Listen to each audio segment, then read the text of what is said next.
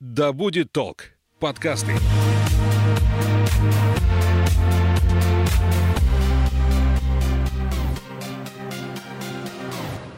Доброго времени суток, я Елена Ищенко. Это подкаст «Исчезнувшие», почти детективные истории о тех, кто однажды вышел из пункта А, дома, офиса, электрички, вокзала, но до пункта Б место назначения так и не добрался – с координатором поисково-спасательного отряда Лиза Алерт Радой Маевской мы будем говорить о том, почему пропадают люди и как по возможности уберечь себя от непредвиденных ситуаций. Расскажем реальные истории о людях, которых удалось найти, и о тех, кого до сих пор продолжают искать. Рада, здравствуйте. Здравствуйте. Помогите вернуться домой. Тема сегодняшнего выпуска. Это название родилось совершенно случайно. Я долго думала, как назвать программу о стариках, которые однажды оказались в непростой ситуации, а именно забыли дорогу домой. Ну, куда-то ушли, уехали, потерялись, одним словом. И вот недавно наткнулась на историю о бабуле, которая совершенно случайно оказалась в другом городе. Она ходила по чужим улицам, вглядывалась в чужие лица, пыталась разглядеть в них своих, умоляла прохожих «помогите вернуться домой».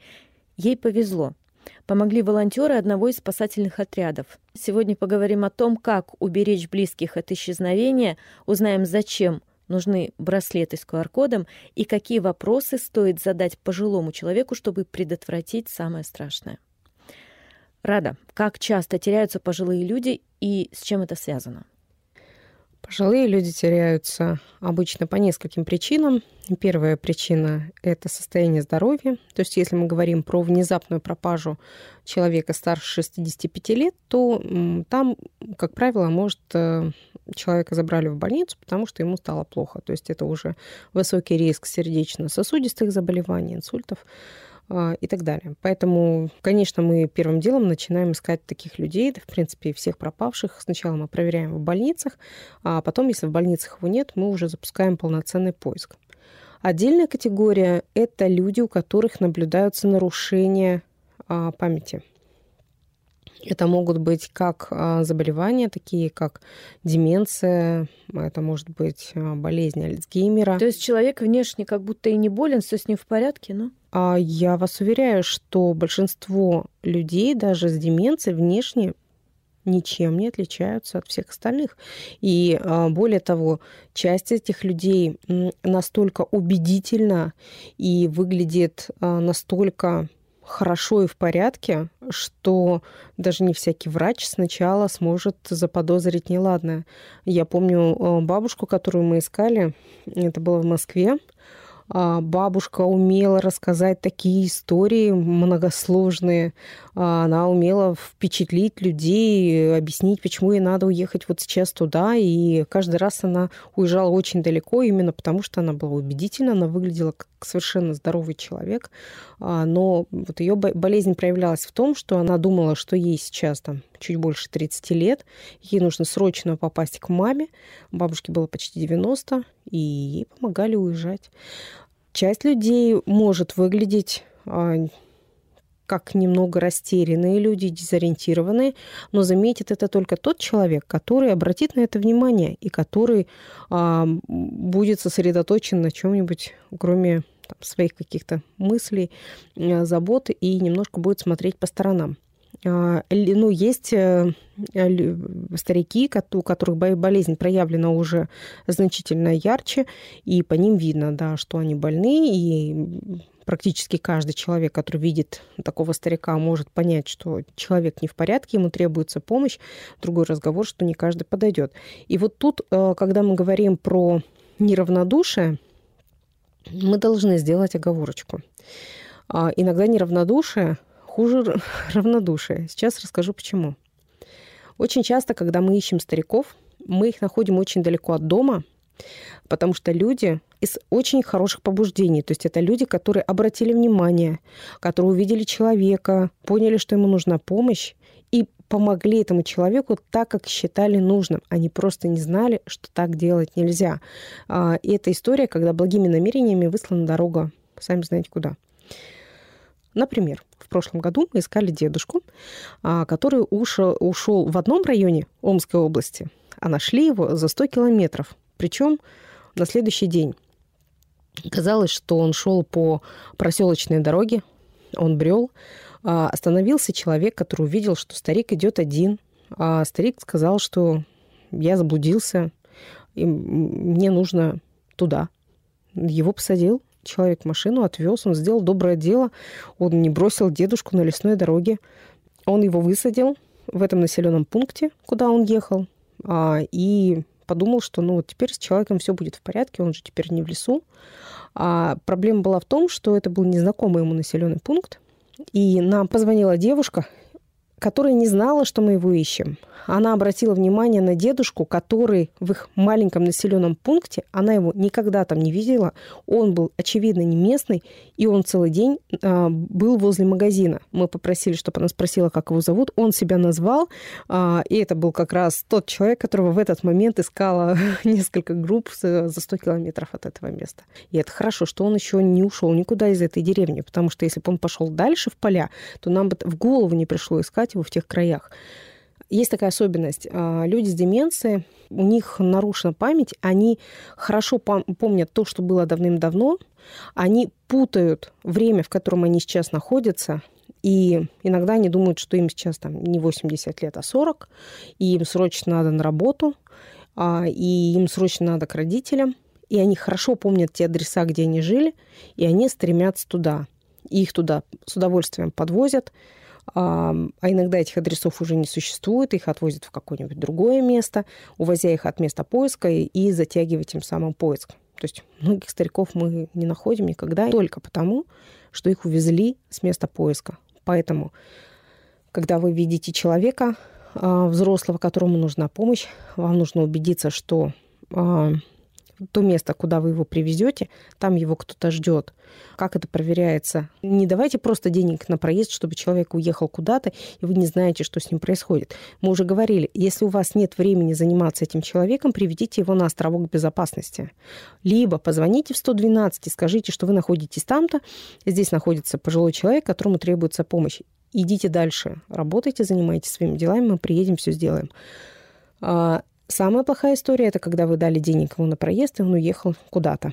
Или вы его посадили в машину, привезли куда-то, но не убедились, что этого человека там встретят а, и знают, кто это такой. Вот, например, наш дедушка Вова, которого мы искали, он почти сутки бродил по совершенно незнакомому для себя населенному пункту, стучался в окна ночью, а, просил помощи, но помощь он по разным причинам не получил, но потому что не все готовы ночью открыть непонятно какому человеку дверь, а, живя там за городом.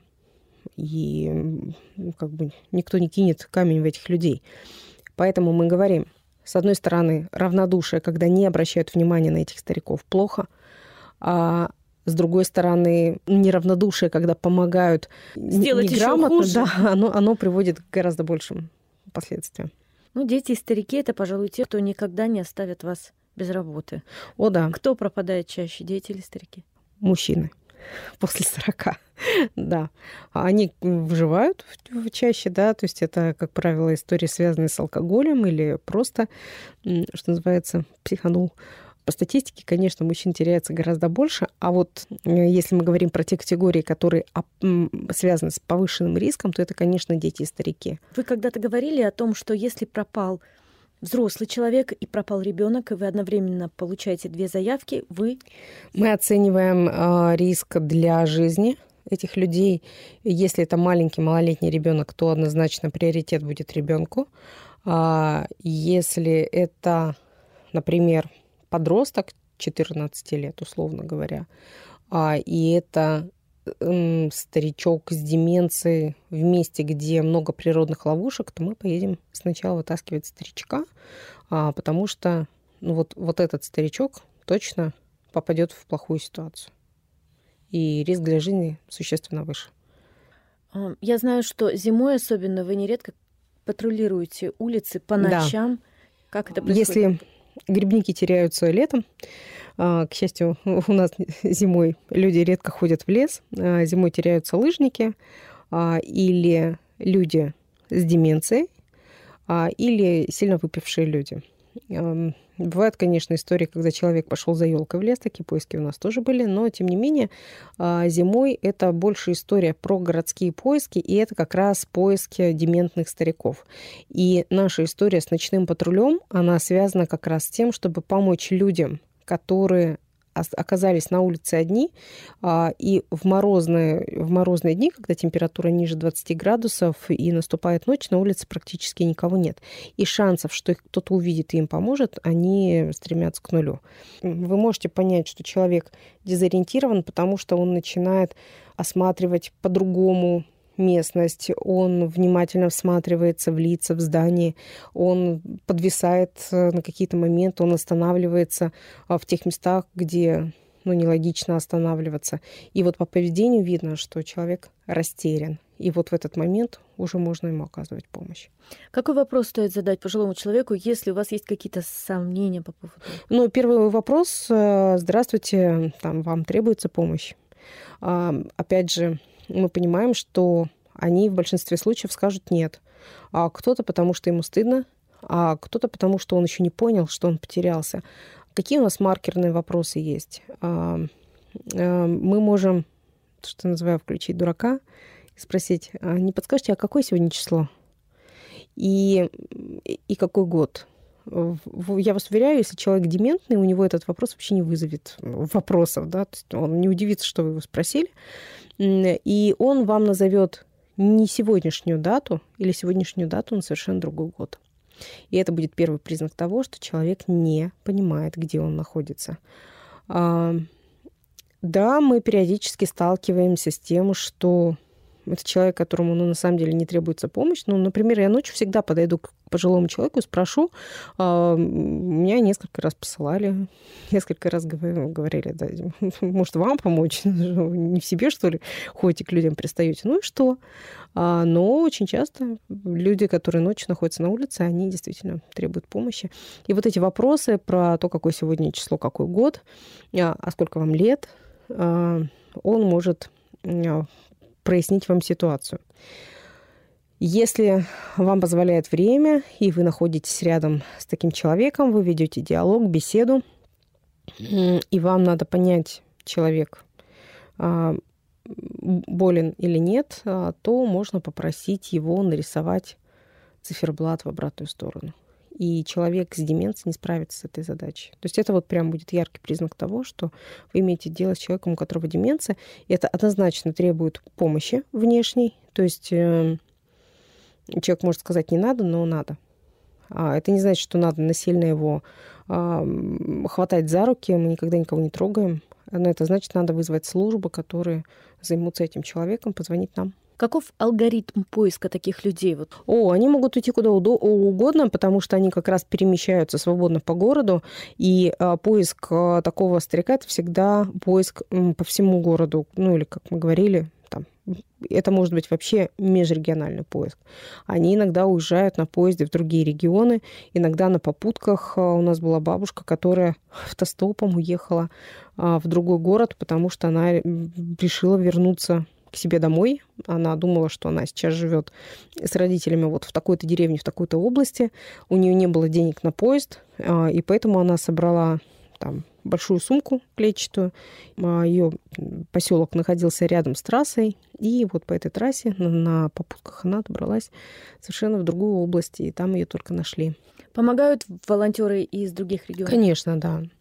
А, мы, э, если у нас есть признак того, что человек мог оказаться в другом регионе, или у нас поиск идет длительное время а, в нашем регионе, но результата нет, нет ни одного свидетельства, и даже если полиция говорит, что нет, э, человек не покупал билетов ни на, ни на поезд, ни на автобус, ни на самолет, мы не можем исключить, что он покинул эту территорию, тогда мы уже подключаем соседние регионы, или если есть свидетельство, что человек передвигается на автомобильном транспорте, то уже под, вдоль трасс основные города мы тоже забираем в поиск. Вот не могу не задать этот вопрос сейчас. Лиза Алерт меняет вообще как-то взгляд на жизнь, взгляд на людей, потому что, ну, кто-то вот сейчас, обидное прям скажу, ну, так и есть, кто-то скажет, да зачем их искать, этих больных стариков?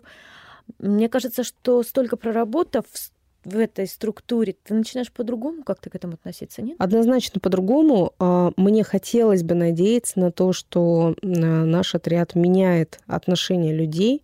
А, и я надеюсь, что вот эта передача, которую мы сейчас с вами делаем, это как раз вот этот кирпичик, да, который поможет а, поменять э, отношение людей и там, заставить задуматься тех, кто ну, просто не обращал на это никогда внимания. У нас есть много вещей, о которых мы в своей жизни никогда не думали, потому что ну, не было повода. Да? И это как раз такая история. Ну, я могу вам сказать, что до того, как я не занялась поисками, я тоже особенно и не обращала внимания на эти истории. На что вы раньше не обращали внимания из того? Я могла спокойно там помочь э, пожилому человеку, если видела, что он оказался в, затруднительной ситуации. А, никогда не было дилеммы, нужно ли помогать пожилому человеку или там ребенку или не нужно. Это другая история. А, а про то, как это правильно делать, понятия не имела совершенно. А как правильно это сделать? Нет универсального рецепта, но есть вещи, которые в ваших силах. Вы никогда не сможете на 100% застраховать его от неприятной ситуации, потому что это взрослые люди, а, которые, у которых болезнь зачастую проявляется таким образом, что они отрицают всякую возможность контроля. Вы можете спрятать их документы, они устроят вам скандал, они найдут эти документы, и они их спрячут так, что вы их не найдете. Они могут выбрасывать из карманов записки, которые вы туда заботливо кладете, а, чтобы, когда он потерялся, ему могли помочь. А, у нас нет до сих пор каких-то таких устройств, которые однозначно помогали бы нам мониторить местоположение наших пожилых родственников. И поэтому речь идет о каких-то правилах, о которых вы договариваетесь с людьми. Но опять же, одна история, когда мы имеем дело с пожилым человеком, у которого сохранна память, да, интеллект, и совсем другая история, когда мы имеем дело с человеком, у которого уже проявляется заболевание, и оно, естественно, прогрессирует. Поэтому если это там взрослый, пожилой человек без болезни, а, вы просто решаете эти правилами. Например, моей бабушке сильно за 80. И у нас есть договоренности, которые мы не нарушаем. То есть она не выходит из дома, не предупредив меня, что она пошла, она пошла туда-то, вернется тогда-то. А у нее всегда при себе есть включенный полностью заряженный телефон у нее есть кнопка SOS на этом телефоне. Если она плохо себя почувствовала, в любое время суток она должна ее нажать. Мне, моей маме, там, еще паре человек придет тревожное сообщение о том, что а, мне требуется помощь. И мы уже будем понимать, что нам сейчас надо все бросить, а, там, связаться с ней, найти ее. А, и это нормальные правила, которые позволяют нам а, контролировать. У нее на руке есть браслет безопасности. В данном случае это просто яркий браслет, который ярко-оранжевого цвета, это может быть любой цвет, просто который привлечет внимание людей. Предположим, что, не дай бог, человеку стало плохо, а, и он либо попал в больницу, либо ему там, на улице оказывают помощь, и яркий браслет на руке однозначно привлечет к себе внимание. На ее браслете написан мой номер телефона и мое имя. Написано «Внучка Рада, телефон такой-то». И я знаю, что если там что-то произойдет, и она сама не сможет связаться, со мной свяжутся там спустя какое-то время. У нее в карманах есть записки с домашним адресом и с телефоном, не только моим, но и там, моей мамы, для того, чтобы можно было в любом случае дозвониться. Это мы сейчас говорим про человека, который понимает, зачем это нужно, а, который не выбрасывает эти записки из карманов, который надевает браслет и берет с собой телефон. Другая история, когда мы имеем дело с человеком, который а, болен, и он, отрицает. И это. он это отрицает, он всегда это отрицает. Он будет выбрасывать эти браслеты, он будет э, выбрасывать записки, он не будет соблюдать правила, он э, будет говорить, э, отстаньте от меня, что там, я что, больной, что ли, что вы ко мне пристали, я там хожу куда хочу. И он будет демонстративно нарушать эти правила. В этом случае нам в помощь радиомаячки, GPS-новички. Это именно устройства, которые можно э, носить на себе, э, но тут все зависит опять же от человека. Э, в каких-то случаях, если родственники живут рядом, а мы, конечно, говорим о том, что если человек болен, он не должен жить один. Если вы не можете жить рядом с ним, вы должны обеспечить за ним присмотр. Либо а, поместить его в такое учреждение, где за ним будет присмотр. У нас почему-то в России Ну, понятно, почему принято считать, что отдать а, там, своего близкого в какое-то учреждение, где о нем будут заботиться, это значит, все мы бросили, мы отказались, мы там плохие дети, мы сдали своего старика в дом престарелых. Но во-первых, дом престарелых э, это разная история. Это не обязательно какое-нибудь э, социальное учреждение, с, где их там э, содержат в не очень хороших условиях, да, и не дают им должного ухода. Это могут быть частные какие-то пансионаты для пожилых людей, где у них совершенно нормальное полноценное общение, гораздо более полноценное, чем дома мы можем обеспечить, где за ними присматривают, э, где им оказывают медицинскую помощь и другую, и где территория оборудована тем, чтобы исключить возможность пропажи. Да, бывают такие истории, что из этих учреждений старики тоже пропадают, но во-первых, у нас э, есть с ними договоренность о том, что они нам сообщают сразу. Самое плохое, что мы можем сделать, это оставить этого старика жить одного а, без присмотра. Некоторые говорят, ну я вот соседям, соседи за ним присматривают, как бы и нормально. Ненормально, потому что у соседей есть свои задачи, своя жизнь. Это не полноценный уход. Так вот, в этом случае мы говорим, нужно оборудовать квартиру каким-то датчиком. Во-первых, мы можем поставить видеокамеру на, на выход из квартиры. Ну, закрывать же их нельзя запирать. Нет, за, за, вы не можете запереть. Во-первых, это противозаконно. А, во-вторых, а, мы не можем исключить ситуацию, когда, ну, не дай бог, начался пожар, а мы закрыли человека дома. Ну, это просто негуманно. Ну, как, как так нельзя. А, но а, при этом, например, там, у меня стоит видеокамера дома на выход. И там я со своего телефона в любой момент могу посмотреть там выходила бабушка, не выходила бабушка, вернулась, она не вернулась. А, то есть это первая история. Вторая история. А, вы можете а, подарить им устройство, которое вы не будете называть его, что это вот маячок, да, это могут быть какие-то часы э, с трекером, о котором они не знают, поэтому они не будут считать это средством контроля, но вы можете отслеживать их местоположение. Сложность в том, что такие устройства требуют зарядки, и нужно следить за тем, чтобы оно было заряжено. А вот, пожалуй, наименее энергоемкие э, устройства – это радиомаячки. А важно, чтобы это устройство было, важно, чтобы вы могли его подзаряжать, важно, чтобы оно не провоцировало человека на конфликт и на то, чтобы это устройство себя снять, и должен быть присмотр за таким человеком. И мы должны понимать, что как бы мы за ним ни смотрели, он все равно может уйти. Как раз а, к разговору о вот этих центрах, где живут пожилые люди, а, значит, во многих европейских странах где есть такие центры, а, рядом с выходом из этого центра стоит автобусная остановка. На эту остановку никогда не придет автобус, а это фейковая остановка она как бы ложная, а, она сделана с одной целью, чтобы старик, который захотел уехать из этого центра куда-нибудь, он придет на эту остановку и сядет ждать автобус. А там установлена видеокамера, как только туда пришел старичок и сел ждать автобус, это сигнал к тому, что человек хочет уехать, а, и ему нужно помочь. И придут к нему, побеседуют и сопроводят обратно в этот центр. У нас в России есть такие остановки? Мне неизвестно о таких случаях. Очень жаль.